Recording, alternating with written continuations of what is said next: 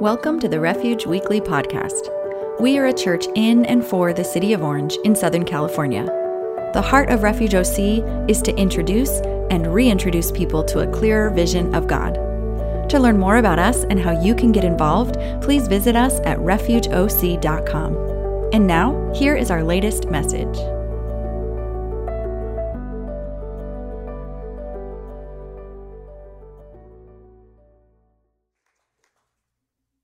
See why a, uh, a group of people like ours here at Refuge would raise their hand and say, I'm going to a week of camp. We've got these camp people here, whether they're wearing their shirts or not, and some of them are like, shoot, I didn't get the memo, it's okay. But if you're on our Royal Family Kids Camp team for this week, would you stand?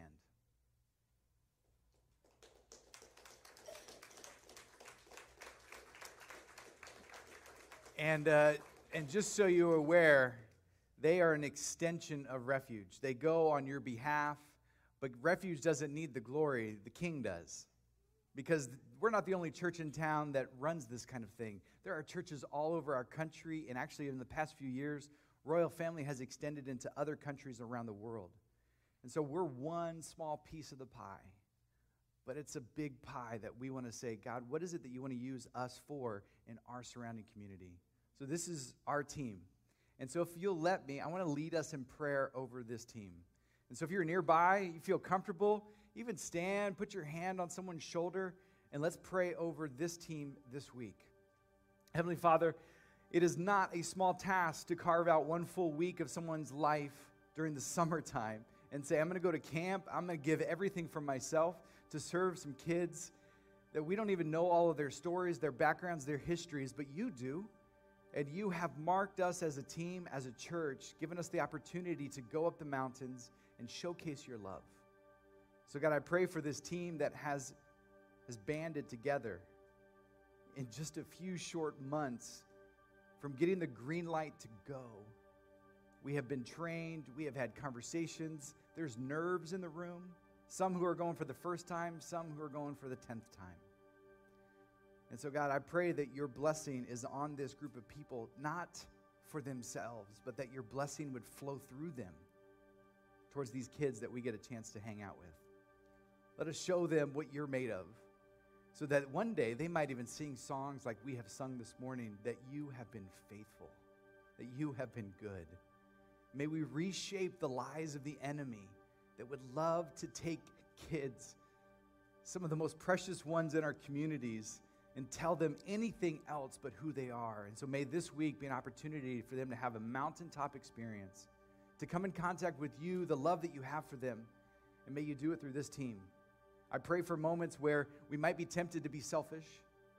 Help us to put ourselves at, at the side and allow you to shine through us. I pray for the moments when we're so fatigued, we don't know how we can do it. What does it mean to stay up at all night, at all hours of the night to, to serve kids who've got all kinds of needs? But God, would you use this team, this motley crew that have said, We're interested. We're interested in being a part of what you'll do this week. And I pray for the rest of us, the rest of our refuge team and community, those who are here in person and online, that we would be praying for not just these adults that are going, but also the kids. God, you have marked this on our calendar. This is a week we want to see you work. May you bring healing. May you continue to be the God of miracles through this team. And it's in your holy name that we pray. Amen. I want to invite all of you to stand right now because here's what I want you to do. In addition to fist bumping one another, elbow bumping, high fiving, shaking, whatever you feel comfortable with, there's also an opportunity to get more coffee. But I've got a, a group of uh, wristbands right here that I'm going to lay on the, the piano. There's a group of wristbands in the back. They have the actual names of the campers that we have at camp this week. First names. You can use it as a wristband. You could use it as a bookmark. You could loop it around your gear shifter in your car all week long and remember some camper's name and allow them to be prayed over on a consistent basis by you. So if you want to come, you can grab them right here as you're dismissed. Kids, next door, we've got stuff happening for elementary students. We've got stuff happening for teenagers in our high school and junior high program. So take a moment, greet one another, and we'll continue worship here at Refuge in just about a minute.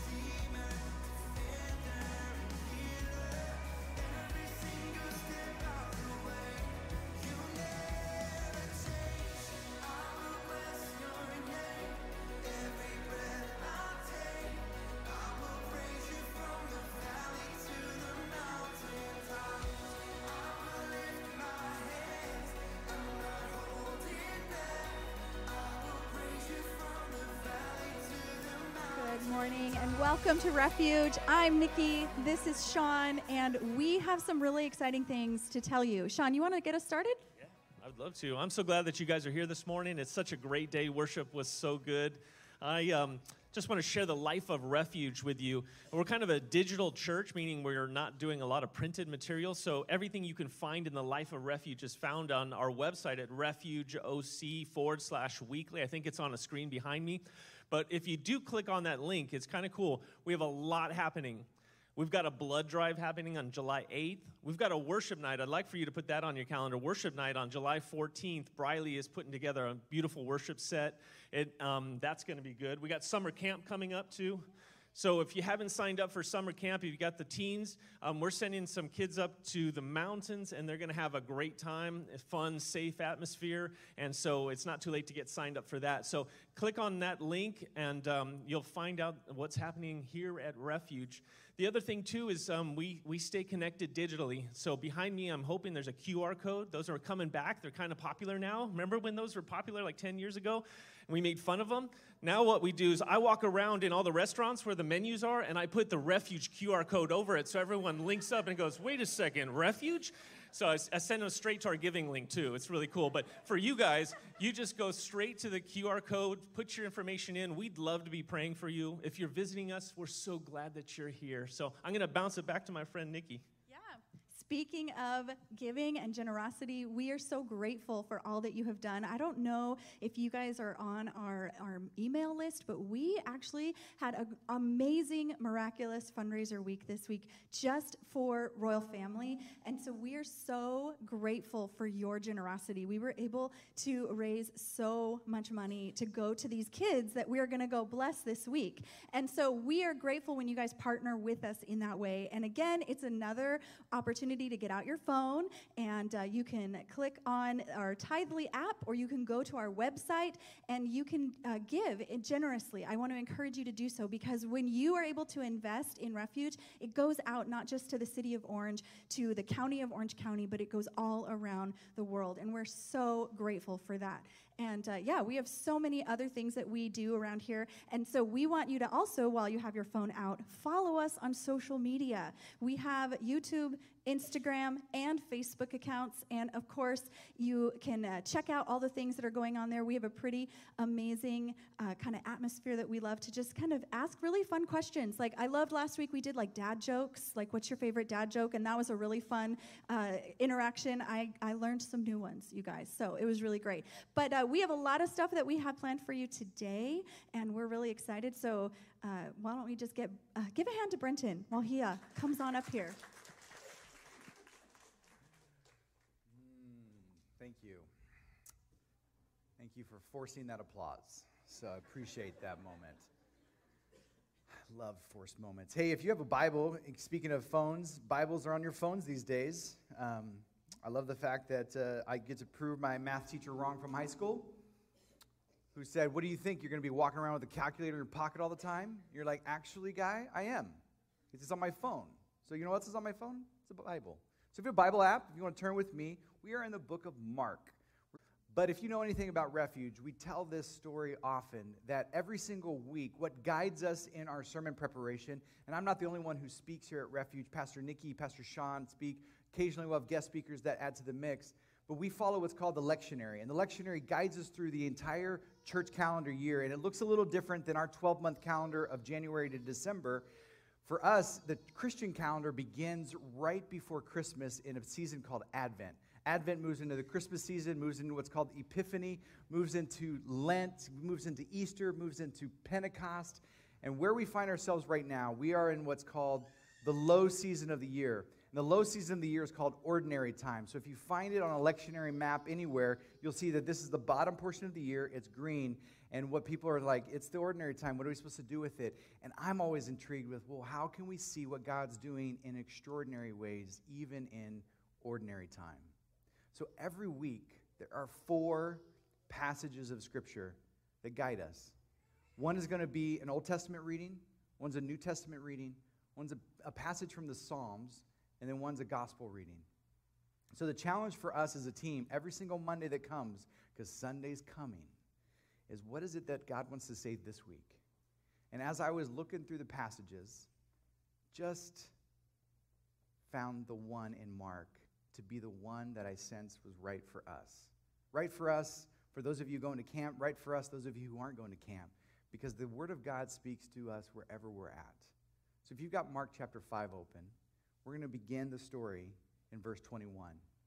And it's a long one, so stay with me, all right? Don't check out, don't, don't be tempted to go check out our socials just yet and answer your favorite dad joke. But right here in Mark chapter 5, beginning in verse 21, when Jesus had again crossed by boat to the other side of the lake, a large crowd gathered around him while he was by the lake.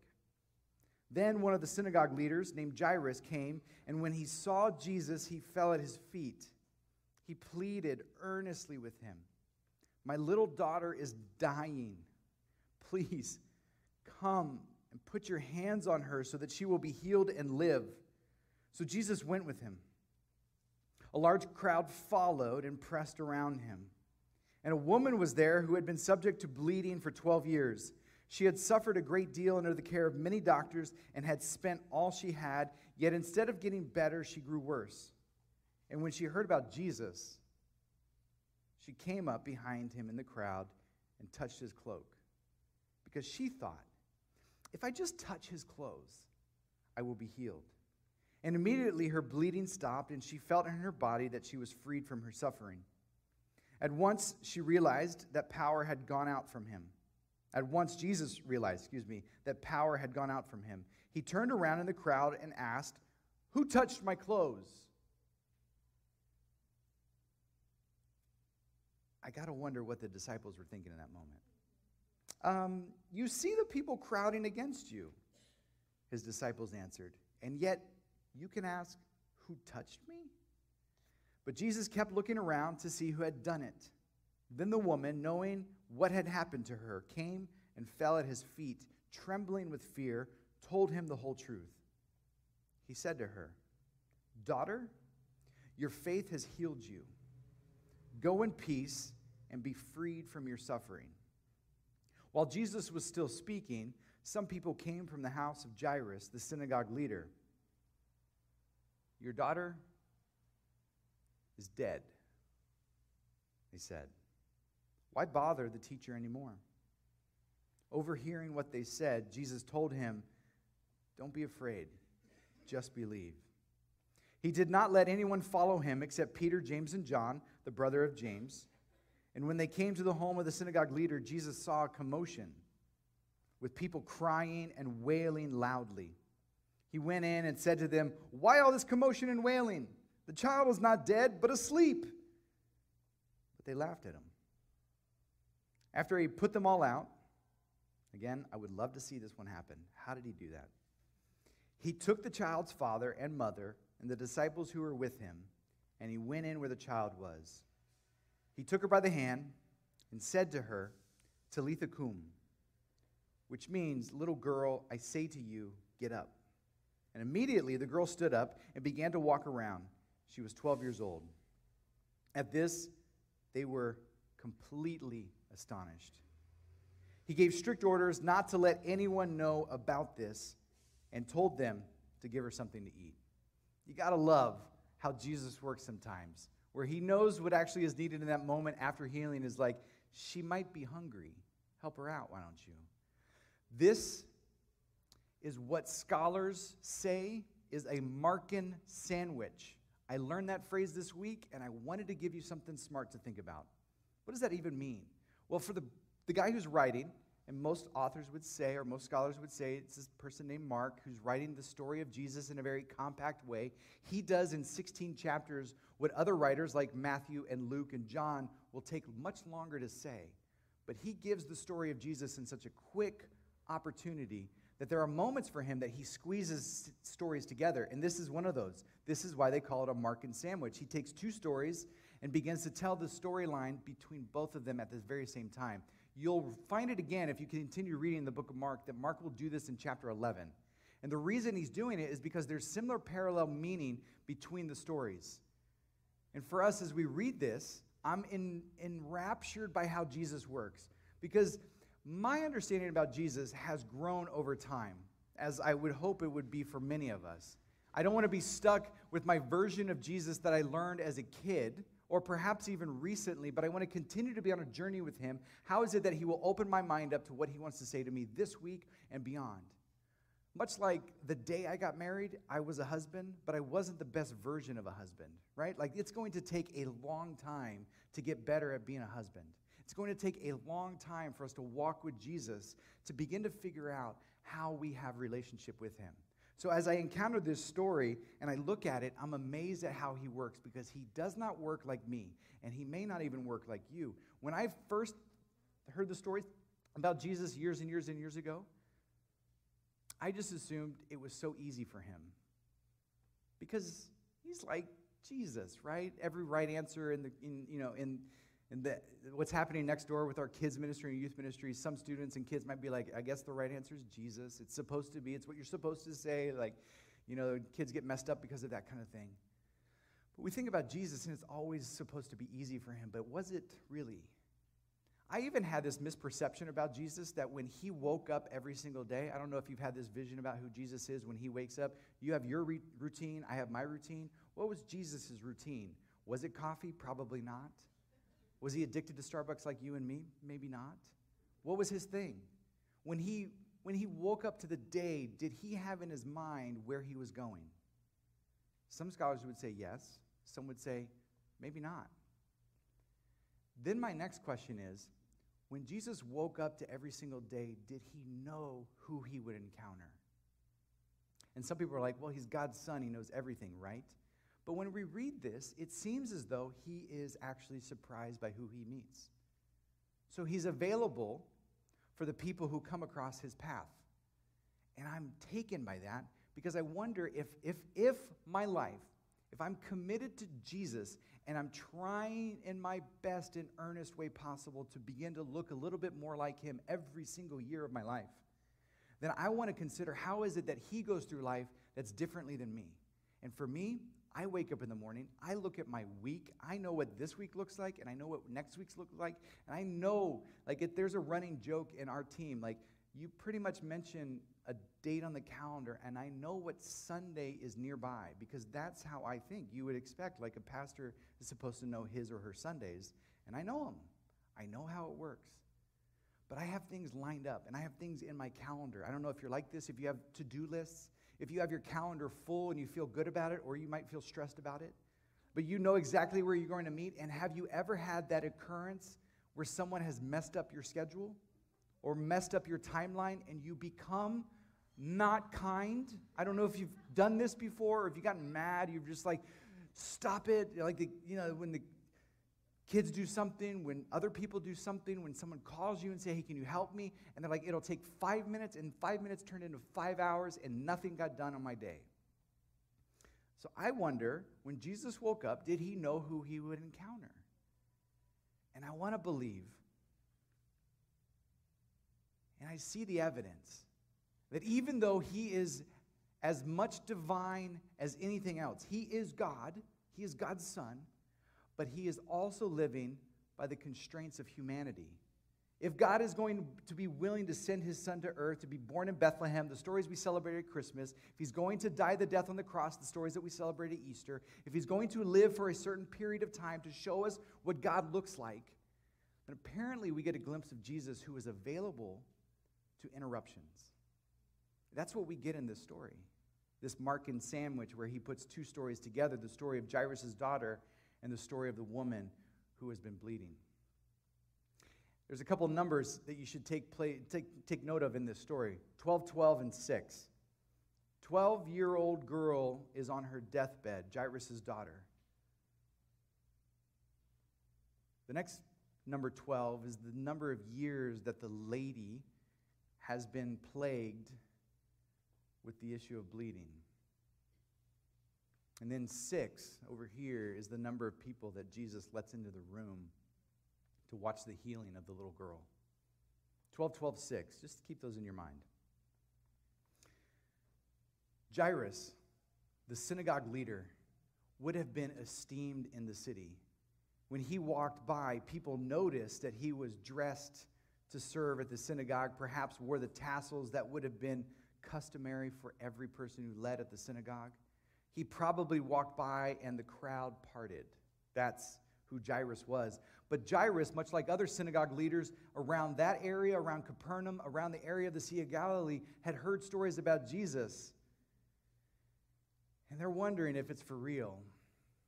And many of the synagogue leaders, as you know the story, as you've read and opened up the New Testament, know that some of them put Jesus at bay and we're like, I don't want to deal with this because he's messing up our understanding of how things are supposed to work. Because as good Jewish people, we have things in a box and we understand how God has chosen us. We're the good ones, and eventually we're going to be led into God's final opportunity to bring us to the promised land. That's what the good Jewish people knew at the time. But Jairus was so desperate the desperation that you only have when your kid is sick. Some of you have been around people who've had this moment.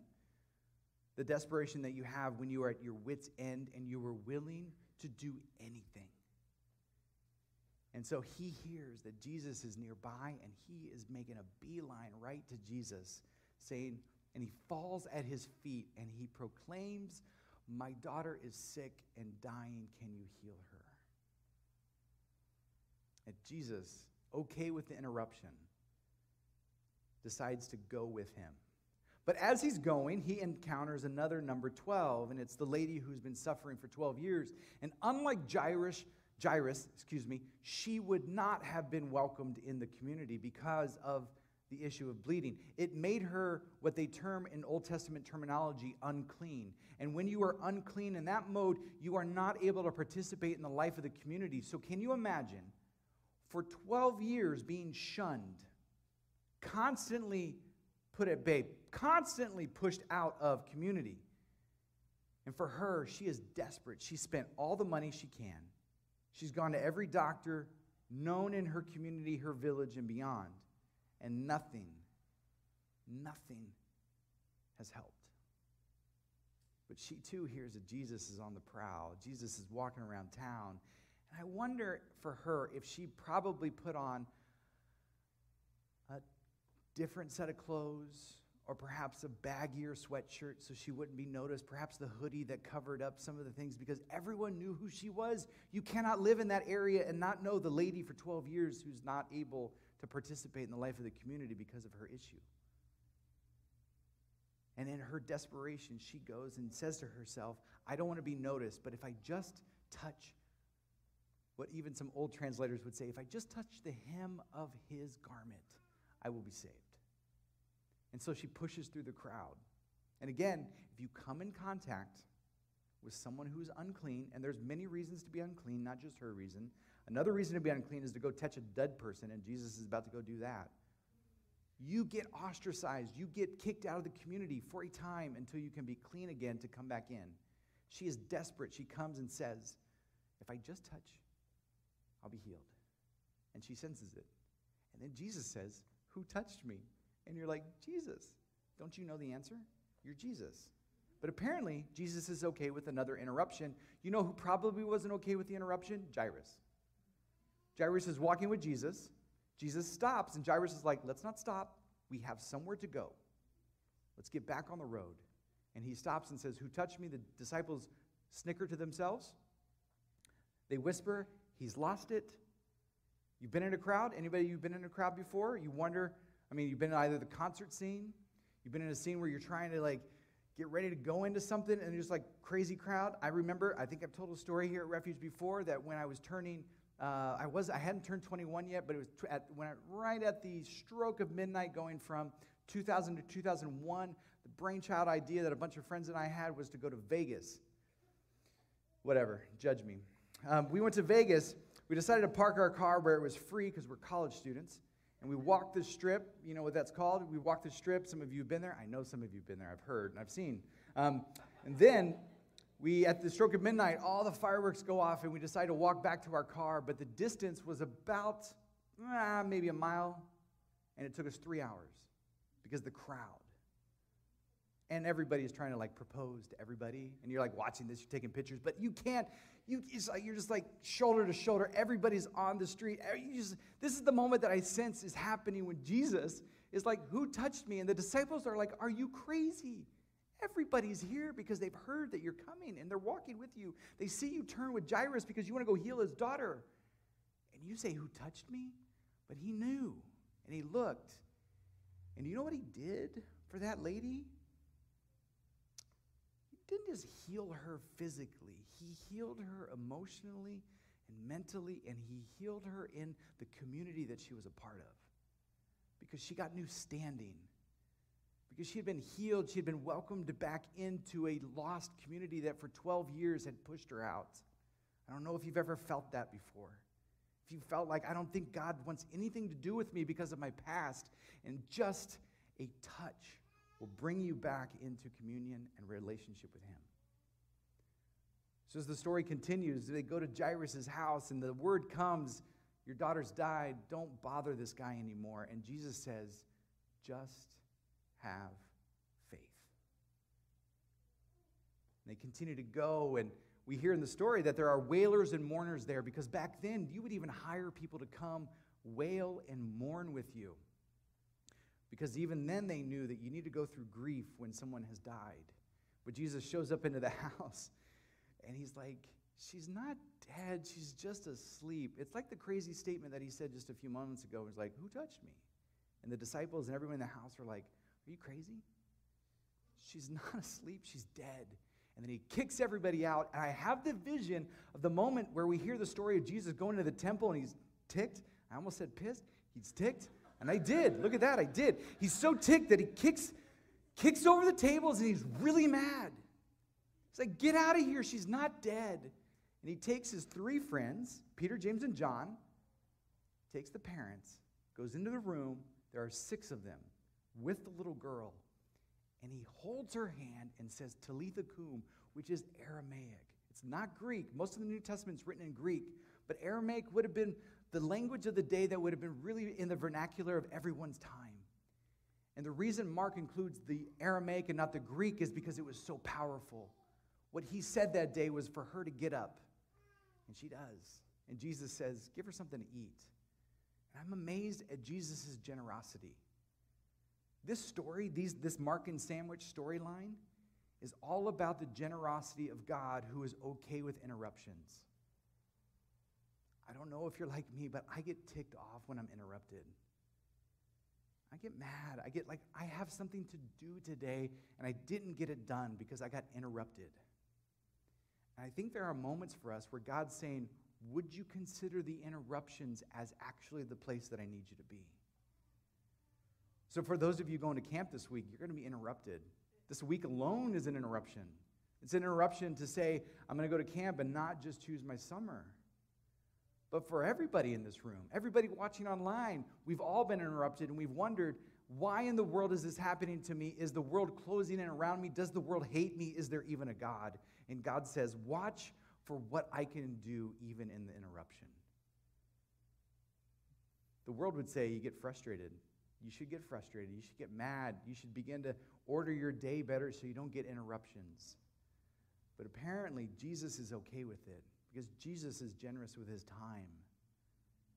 And if I want to look like Jesus, if I want to continue to be on mission and journey with him, I want to continue to be generous with my time. So I don't know about you. That's, that's a challenge going into this week and beyond. The challenge is where will I allow God to use me where He wants me?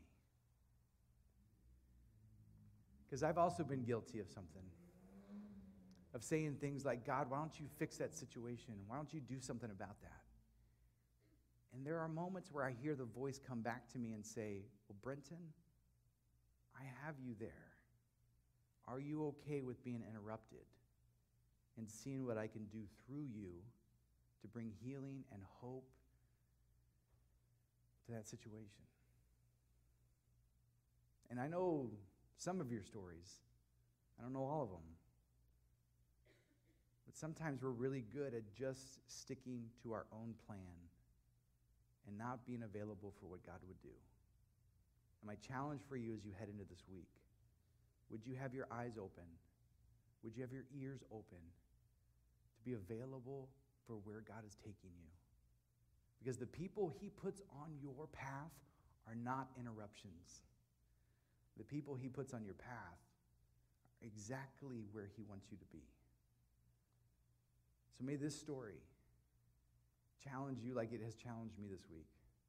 Beyond just the beautiful things of knowing things like Markan sandwiches, which is a crazy phrase. But we get an opportunity to see Jesus at work. And as Jesus is welcoming us into his life and into his kingdom, he wants us to be available in the same exact way. So let's pray. God, there's not a person in this room or watching online who hasn't felt the burden of interruption, where we can't get our things done because something has taken our attention away or takes our time away. And some of us are yearning for more time. We all get the same amount. The question is, is how do we go into it? How do we think about it when we're interrupted? May each of us have the opportunity to respond much like your son did on those days when he was hit with with the storyline of Jairus' daughter and hit with the storyline of the woman who needed desperate healing. And some of us, we take ourselves out off the bench and think we can't possibly play for your team because we don't have the power that you have, but you have given us your power as your followers. You have instilled in us the power of the Holy Spirit so that as we go, wherever we walk, we bring good news and hope by the words that we say and the actions that we do. May we show you off this week. May we bring people closer to you. May we even be willing to be brought closer to you, you ourselves and to be interrupted over and over and over again. Because in the interruptions is where the miracles happen. May we all have eyes to see that this week. It's in your name we pray. Amen. Hey, would you stand? Thank you for joining us this week. We believe in community and would love to connect with you. If you have any questions or would like to speak to a pastor, feel free to reach out to us on Instagram at Refuge Church OC. We hope to see you again soon.